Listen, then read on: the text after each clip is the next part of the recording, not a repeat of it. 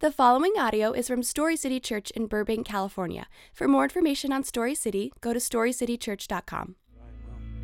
If you have a Bible this morning, go ahead and open up to the book of Luke, chapter 24. Luke, chapter 24, this morning, if you have a copy of the scriptures. We've been in a series now for six weeks called Portraits, and our goal has been to see Jesus in every one of the stories that we've narrated. So we started out in the book of Genesis and we talked about Adam and Eve. We moved on to Abraham and then we went to Moses and then we uh, went into David and Elijah. And everything has been driving in this series towards this one moment where we discover Jesus who begins to unfold the scriptures in the Old Testament. And he tells two men that everything that you have understood and everything that you know and everything and all the time that you've spent with me, that time was meant to lead you to a point where you have full understanding that everything in the scriptures, everything in the word. By the way, in the time that Jesus would have been walking with these two men, um, the scriptures would have been.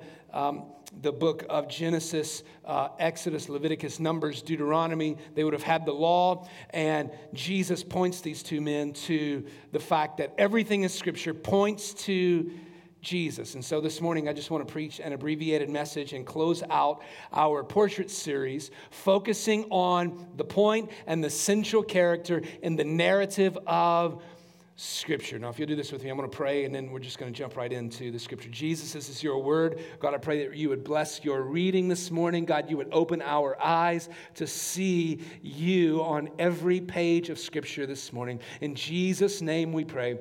Amen and amen. You know, it's a postmodern thought and it's a postmodern idea. Some of us watch movies and we look at art. Some of us even engage in the arts in our cities.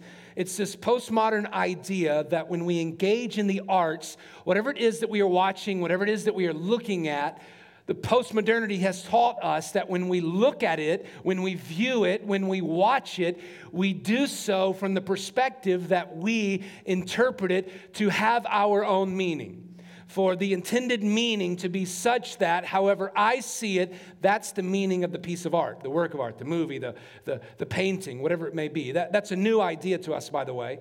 Um, that's a new idea in culture and society and globally because formerly what the, the, the, the foremost thought on art was such that when we look at a piece, when we see a piece, there was one intended meaning by the author. There was one intended meaning by the artist, and everything was interpreted in light of that one meaning. I know that's probably a foreign idea to most of us this morning. We watch movies. We watched Zootopia in this auditorium on Friday night. Several hundred people came and saw it. And I'm confident that we watch a movie like Zootopia or Choose Your Own Movie, and it's got a great message in it. And then we began to think in our mind, this is the message I took away. But the reality is, the person who wrote the story, those who were on the story team, had an intended meaning and a purpose and direction as to where the story was driving, regardless of how how we interpret it. I know that sounds foreign to us this morning. Well, in Luke chapter 24, what we have is Jesus encountering two men who, by the way, had spent a lot of time with him. And they had taken the narrative of Scripture and what Jesus had taught them for three years and their perspective, and they had overlaid their perspective and their intended meaning on who Jesus was. And Jesus comes alongside them, and for hours and hours, he walks with them and he tells them, You thought it was this, but actually it is this. So I want to preach a message just for a few minutes this morning, and the title is Who Are You Looking For? Luke chapter 24, starting in verse 13. This is what it says. Now, that same day, this is the day that Jesus uh, rose from the grave. This is Resurrection Day. Now, verse 13, the same day, two of them were going to a village called Emmaus, about seven miles away from Jerusalem. We don't have with certainty where that is today, but scripture tells us it's seven miles. Most commentators will tell us it was between a seven mile and an eight mile journey from Jerusalem to Emmaus. Verse 14 says they were talking with each other about everything that had happen. As they talked and discussed these things with each other, Jesus himself came up and walked along with them. Verse 16, but they were kept from recognizing him. There's a message in this verse alone, but we're not going to preach it today. Verse 17, and he asked them, What are you discussing together as you walk along? And they stood still, their faces downcast. Verse 18 says, One of them named Cleopas asked him, Are you the only one visiting Jerusalem? Who does not know the things that have happened there in these days? What things? Jesus asked. About Jesus of Nazareth, they replied. He was a prophet. He was a prophet. Powerful in word and deed before God and all the people. Verse 20 the chief priests and our rulers handed him over to be sentenced to death. They're explaining to Jesus, they're preaching to Jesus their perspective of the narrative of what's just taken place. I want you to understand this morning that we may try to have a perspective and an understanding of the narrative of Scripture and who Jesus is that may not exactly be who he really is and what the narrative is leading towards. I want you to have an open mind towards that this morning. The chief priests and our rulers handed him over to be sentenced to death, and they crucified him. Verse 21 But we had hoped that he was the one that was going to redeem Israel. And what's more, it's the third day since all this took place. And in addition, some of our women amazed us. They went to the tomb early this morning. So we know that the time of this writing and when Jesus encounters these two men on the road to Emmaus is probably somewhere around mid morning. We won't get further along in the text, but they arrive in Emmaus somewhere late in the afternoon and the early evening. Emmaus to Jerusalem was about the same distance as this location where we're at now to Studio City. It's between seven and eight miles. It would probably take us about three hours to walk it if we had the time to do so. But from the narrative, we understand this was probably an all day journey, okay? And so, what happened in that all day journey? Why did it take so long? In addition, some of our women, verse 21 verse 22, amazed us. They went to the tomb early this morning, but they didn't find his body. They came and they told us that they had seen a vision of angels who said he was alive. Verse 24, then some of our companions went to the tomb and found it just as the women had said, but they did not see Jesus. Verse 25, and Jesus said to them, How foolish are you? He calls them fools. How foolish are you and slow to believe all that the prophets have spoken? Verse 26 Did not the Messiah, listen, he corrects them. They said he was a prophet, awesome in word and deed. And Jesus is now preaching back to them I'm not actually just a prophet, I am the Messiah you were looking for. Did not the Messiah have to suffer these things, verse 26, and then enter his glory? Verse 27, and this is the crux of the matter this morning. And beginning with Moses and all the prophets, he explained to them what was said in all the scriptures concerning himself. Jesus, thank you for the reading of your word. It had already been a pretty extraordinary weekend. Jesus had been crucified on Friday. He was buried on Saturday. He rose from the grave early Sunday morning. We know from the narrative of Scripture that there were um, several women who went to the tomb early that morning to anoint Jesus' body with oil.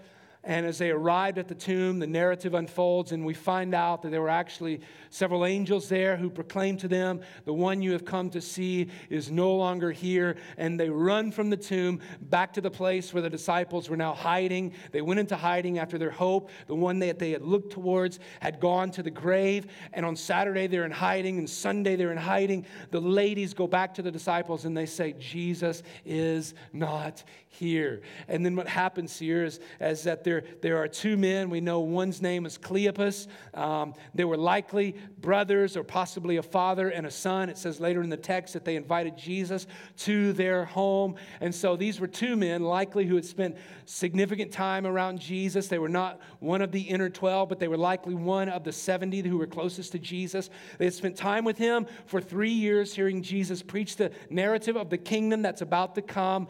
And they had a misunderstanding of who they thought he was. And so when the ladies come back with word from the disciples to the disciples that Jesus is no longer here, in their mind, it's confirmed that Jesus was not the one that we were looking for.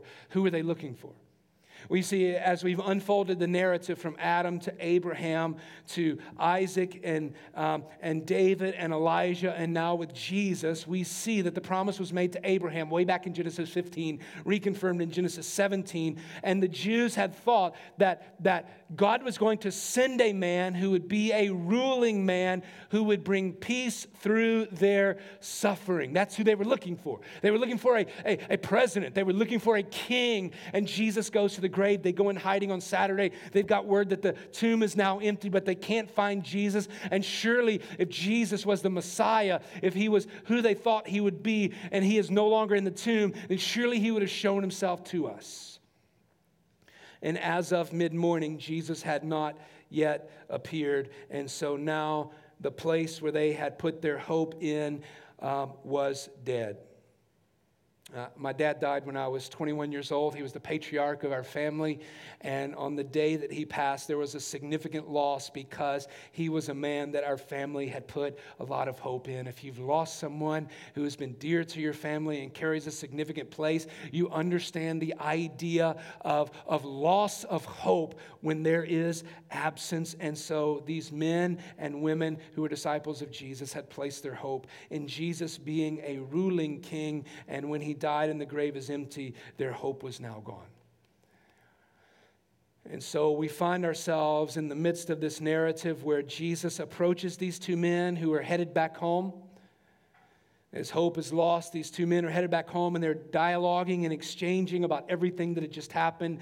And the scripture says they could not see with their own eyes that this was actually Jesus, which is a fascinating fact. They had spent time with him, but yet they did not understand that this was actually Jesus. There's a great message to be preached there, and that mm, God has to open the eyes of our hearts spiritually to see who he really is. But as they're engaging in this narrative and discussing, Jesus questions them, and they preach a message about Jesus, which is not really who Jesus was. And then Jesus steps in and he calls them fools. And he says to them, You've been reading scripture from the wrong end of the telescope. You've totally missed the entire narrative.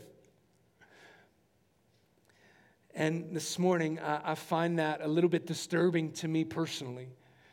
And I wonder, these men who had probably spent as much as three years with Jesus and they had heard him talk and they'd heard him preach. By the way, they were Jews, so they knew the whole of the Old Testament. There were over 600 laws. They had kept the laws. They knew that their fathers and their forefathers and their grandfathers and their great grandfathers had been preaching about a coming Messiah, and yet they had misunderstood who Jesus was. And it's disturbing to me this morning that there are two disciples who walked closely with Jesus, yet they did not fully comprehend who he was. And I wonder to myself, myself. I've been walking with Jesus now one year longer than I haven't been walking with Jesus. I've been walking with him for a long time, and it's disturbing to me that I myself might also miss why Jesus came to earth.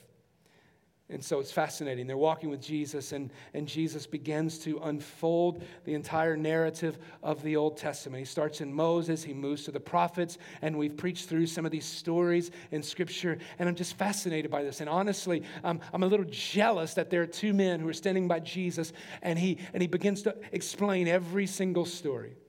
He begins to explain every single detail, and their minds are open, and they, they've enjoyed it so much, we know, because at the end of the day, when they've reached Emmaus, they said, Please don't go any further. Would you come home with us and share with us more? I was born November 16th, 1977. I have a definite beginning in this world Yet, Jesus, even though he came 2,000 years ago, he was born in a manger about 2,000 years ago. Jesus does not have a beginning and a definite time when he began. And so, this man, Jesus, was in the garden when Adam and Eve refused to uh, obey God's law. Um, Jesus was there when Abraham sacrificed Isaac. Jesus was there when David sent men out to battle. Jesus was there on the mountain when, when the prophet Elijah called down fire. Jesus was there in every narrative and every story in Scripture. In fact, uh, we see it several times. It'll, the Old Testament will talk about an angel who was present. Typically, when we see this idea of an angel being present in a narrative and a story, it's referring to a pre incarnate Christ. Jesus took on flesh, he took on a body 2,000 years ago when he came to earth. He was born in a manger. We know the story. We're going to celebrate it in a few months. But what we may not know and what we may not miss from Scripture is that Jesus was there in every story, a pre incarnate form of Jesus. And yet, in spite of Jesus standing before these men and teaching them for three years, he calls them thick headed and hard headed and hard hearted, and they've missed what Jesus had taught. And I wonder to myself, have I missed what Jesus has been saying about himself? Amazing that they've got an eyewitness account of a man who was in the story of Adam and Eve, the story of David, the story of Elijah, the story of Esther, every story in Scripture. Now he's telling them what it all means. So that brings us to the climax of this series, and the climax of this series has brought us to the point where we have to ask this question. As we've talked about the grace of Jesus in every story, and how every story is not just a story of a hero who teaches us faith or courage or, or, or some other positive attribute, we say that the story and the narrative is actually about Jesus. We have to ask ourselves this question What is this book? What's it about? What's, what's the narrative uh, trying to unfold and what's it trying to explain? Some of us read the Bible every morning. Some of us um, read the Bible sparingly. However, many of us place, um, place these scriptures on a high level and, and, and, and we preach about them on Sunday morning. So, what is this book that we are reading about and teaching about every single Sunday morning? Kind of sounds like a Sunday school answer that your kids are learning this morning. Like, what is the Bible? It sounds so simple simple and so elementary, but it's a vital question for us this morning because the two disciples on the road to Emmaus obviously didn't understand it, and those who walk with Jesus that they didn't understand it, then 2,000 years later, it's probably important for us to ask the question to ourselves. So let me give you a couple ways that people understand this Bible. Some people think that the Bible is a book of rules. Some people think that the Bible is a book of rules. It's true in the Old Testament, there's over 600 laws that Jews would uphold and they would keep, and the highest of the religious leaders of the day would claim to have kept most every one of those laws. Some of us read this book as if it is a book of rules things you should do, things you should not do. Um, and it's true that the Bible is, uh, uh, uh it has rules in it. It's true that there are laws in the Old Testament. But if the Bible is essentially a book of rules, there's no wonder, there's no wonder to me that people don't read the Bible. If that's all the scripture is about, can, can you, I mean, it just makes sense. If the Bible is just about rules, it's no wonder we don't spend time reading it. Why? Because that's the last thing anybody wants is another rule in life. I don't know what your personality is, but my personality um, doesn't like to conform. And so my personality doesn't like rules. I like to be without rules. I don't like to be constrained. And some of us read the Bible as if it is a book of rules rules, that gives us guidelines and lanes to run in and that we should not step out of. Secondly, some people look at the Bible as a book of heroes kind of a display case, if you will. I don't know if you ever got trophies as a kid or your parents um, got you this trophy case. Like, like some of us read the Bible like it's a trophy case. Like, like we pull it down off the shelf and like, oh, Abraham, what a great man of faith. And then we pull out David off the shelf.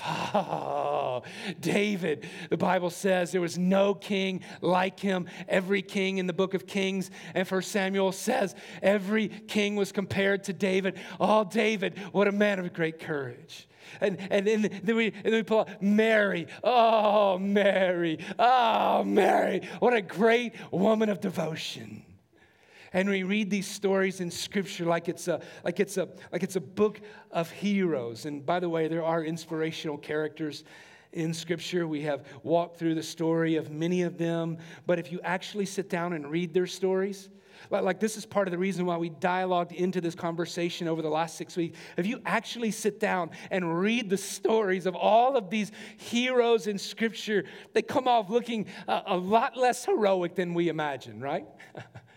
right? Like, like Adam rebelled against God, directly rebelled against God. Moses was a murderer. David was an adulterer. Peter abandoned his best friend. I mean, selfish, disobedient people. Um, I think of Moses. Moses killed the Hebrew in the book of Exodus, chapter 1 and 2. We read this story, and I'm thinking to myself, I've not yet killed a person. Like, is that really how we're going to read the like, like we can read the book and we're like, oh man, David killed Goliath. Oh geez, I've got so many Goliaths in my life. I've got so many giants in my world. I've got so many obstacles that are keeping me from my destiny and and and the and the best life possible. And so if David can kill his Goliath, then certainly me trying to aspire to be like one of my heroes can also overcome my giants. I want to say to you this morning, uh, my heart is grieved over, over, over churches and messages that are preached this morning, not just in our city, but in our world, who position ourselves as the hero of Scripture. The Bible is not just a book of heroes. Some people, thirdly, think that the Bible is a book of answers. Like, like it's a book of rules, it's a book of heroes, oh, it's a book of answers. Like I'm struggling with anxiety. Uh, let me peddle a few verses to you and it'll show you how to be worry free. Oh, you're struggling with your marriage. Here's a few verses that'll help you help you patch things up between you and your wife, right? Like, like, oh, you're not doing well financially. Well, here's a few verses that tell you that you just need to claim the promise of God. He's going to pay all your bills and you're going to win the lottery next week. Like, like, like, like we position ourselves like this is the Bible is a book of answers. The Bible has a lot of answers about life. Or, or maybe like I, I, just don't I, I don't have enough time in my day. Well come to church and let me teach you how to manage your time from the book of proverbs. The bible does have a lot of answers but can i say to you this morning um, if you read the bible you understand that the scripture has as many questions as it does answers when it comes to instructions for life. So what is the bible what is the scripture? And I'm almost done this morning. Well, the Bible is primarily a story. By the way, it's a real story. It's a real narrative of events, a lot of events actually, that actually happened and unfolded. It's not a book of rules that tell us what to do, but instead it's a book recounting what God has already done. The Bible is not a book of human heroes to show us how to live, but it's about a divine hero, whom, by the way, is the only reason that it's possible for us to live as well. It's not a book of answers that, that just answers the question of the day. It's a book that points us to the Savior, that He Himself is the answer to every question we will possibly have. The Bible is a narrative, it's a story of a lot of events that unfolds, and the primary character of Scripture is Jesus, y'all. The primary narrative and person that is the central point and theme is Jesus Himself. One scholar says that trying to understand Jesus without first understanding the story of Israel recorded for us in the Old Testament is a bit like trying to understand why someone is hitting a ball with a stick without first knowing what baseball is about. I was at the Clemson Georgia Tech game on Thursday night in Atlanta, and uh, Oh gosh, I'm taking a chance here because Susan's on the board of directors for Georgia Tech. But look, Georgia Tech is known as like this. You're like you got to be brilliant to get in Georgia Tech, right? And so like there's this joke for those of us who aren't as smart enough to get in Georgia Tech, like oh, oh man, they're not going to be at the game tonight because they're going to be at the library, right? And so and so I'm in the game, and and people around me are are are narrating how the game of football actually works to people. I'm sitting in the stands and be like, oh, well, this is what happens when you cross this line. I'm like, are you serious? People really need to be told told what the game of football is about and how it's played. But if you think about it, like if you're a sports fan and you're an American sports fan, you turn on ESPN and you watch the game of cricket, you're like, oh my gosh, how does this thing even work, right? It's the same with Scripture. When we don't have a full understanding of what's going on, then we fully misunderstand who Jesus is. All of Scripture, the Old Testament, the New Testament, is ultimately pointing us to Jesus and God's plan to save and renew the whole world through him. If it's a book of rules, the Bible's just a book of rules, then, then, then we stand under judgment on the Bible because none of us will ever live up to the book of rules. We're going to be discouraged. We're going to be hopeless. If the Bible is about a book of heroes, then, then, then are these really the people that we want to model our lives after? Jacob was a liar. David was an adulterer. I mean, we can go on and on. Thomas was a doubter. Peter turned on his best friend. And if you say that the Bible is a self help book full of answers, Can I say to you, have you ever tried to follow the Bible's advice? Like, like give all your money away? Oh, geez, no. Like pray all the time. Well, that's really difficult, God, because I work in the industry 12 hours a day. Like, like all of these answers and, and this advice that the Bible gives us never worry, forgive always. Like, like try to set those as your New Year's Eve resolutions and see how far you get. The Bible is not just a book of answers, it's not just a book of heroes, it's not just a book of rules. God's word is ultimately meant not to inform us, but to transform us. And that's the point because it points to Jesus who came to earth to do just that. Pastor and author Tim Keller says that if we will come to Scripture with an open mind and, and a soft heart, we'll be amazed to see Christ on every page of Scripture. If you know, if you know Scripture this morning, and I don't take for granted that some of you guys may be in church for the first time, and you may not understand fully what's being diagnosed here, but in every page of Scripture, there's a story about a person. And ultimately, we believe that story is not just about David, not just about Elijah, but it's about Jesus. And so this may not make sense to you this morning, but every story, if we will open our mind and have a soft heart, we'll be amazed to see Christ on every page. This is what he says Jesus is the true and better Adam. Jesus is the true and better Adam who passed the test in the garden, his garden, a much tougher garden, and whose obedience restored us to God's favor. Jesus is the true and better Abel.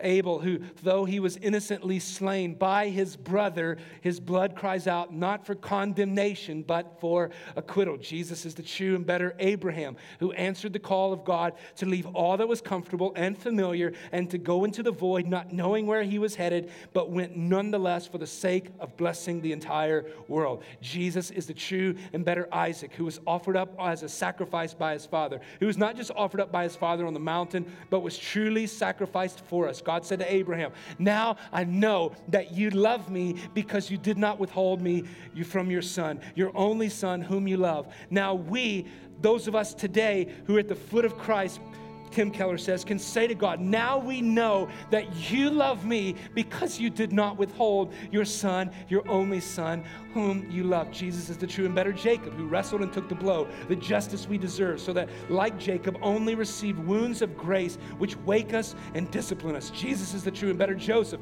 who, at the right hand of the king, comes and forgives those who betrayed and sold him and uses his power ultimately to save them. Jesus is the true and better Moses who stands in the gap between the people and the Lord to mediate a new covenant. Jesus is the true and better Job, who is innocent truly, but suffers nonetheless and intercedes for us to save us from stupid friends. That's so funny. Jesus is the true and better David, whose victory over the giant enemy of death became his people's victory, though they never lifted a stone to accomplish it himself. Let me pause. If you think when you read the story of David that if I can just pick up 12, five smooth stones, if I can pick up these five principles, I can defeat the enemy in my life. That's not what the story is about. It's about Jesus who defeated the enemy of death on your behalf. And we're standing in the corner, cowering because the enemy is pointing his thumb at us. That's what Jesus did for us. Jesus is the true and better Esther, who for the salvation of his people didn't just risk losing an earthly palace, but lost his ultimately heaven, heavenly one, who didn't just risk his life, but gave his life, who didn't just say, if I perish, but when I perish. Jesus is the true and better Jonah who was cast out of the storm so that we can be brought in, who for the sake didn't just spend three days in the belly of a whale, but spent three days in the belly of the grave. Jesus is the true and better prophet. Jesus is the true and better Passover lamb. Jesus is the true and better king. He's the true and better temple. He's the true and better priest. He's the true and better manna from heaven. Jesus is the true and better river of life. That's what the scripture's about. That's what the scripture narrates for us this morning. And so when you come into a place like this, on a morning like this, when we open up the scriptures, our point is not to massage and give you a, a, life that's a little bit easier. We believe that happens through understanding and a proper perspective of the scripture. But we're not just here to teach you how to manage your time better, how, how to how to manage your energy better, how to how to do things a little bit better. What we are saying is we want to point you to Jesus, and that's the point of scripture. The grace of God brought Jesus to earth for your every need to transform us, not just to inform us. That's the record of Scripture this morning. my pastor friend in Albany. He preaches at an African American church, by the way. I love preaching in African American churches because they talk back to you. and it's okay, thank you. You can talk back in Story City Church, and I'm totally fine with that. I got a little charismatic in me that I love it enough. You can talk back, and it's going to be good in here. He preached a message one night this week. He preached a message one night this week, and he said, When I was growing up, I had a pastor who ended every message with these three questions. And, and if you know, in an African American church, everything kind of builds up to like this climactic moment and energy and emotion. And, and it's, it's like the highlight of the morning. And, and he said, My pastor would always end with these three questions Do you know God? And the congregation would stand and say, Yes, I know him. And then he would say, Have you tried him? and the congregation would say, Yes, I've tried Jesus. And then he would say, Ain't he good? Ain't he good? Do you know God this morning? Yes.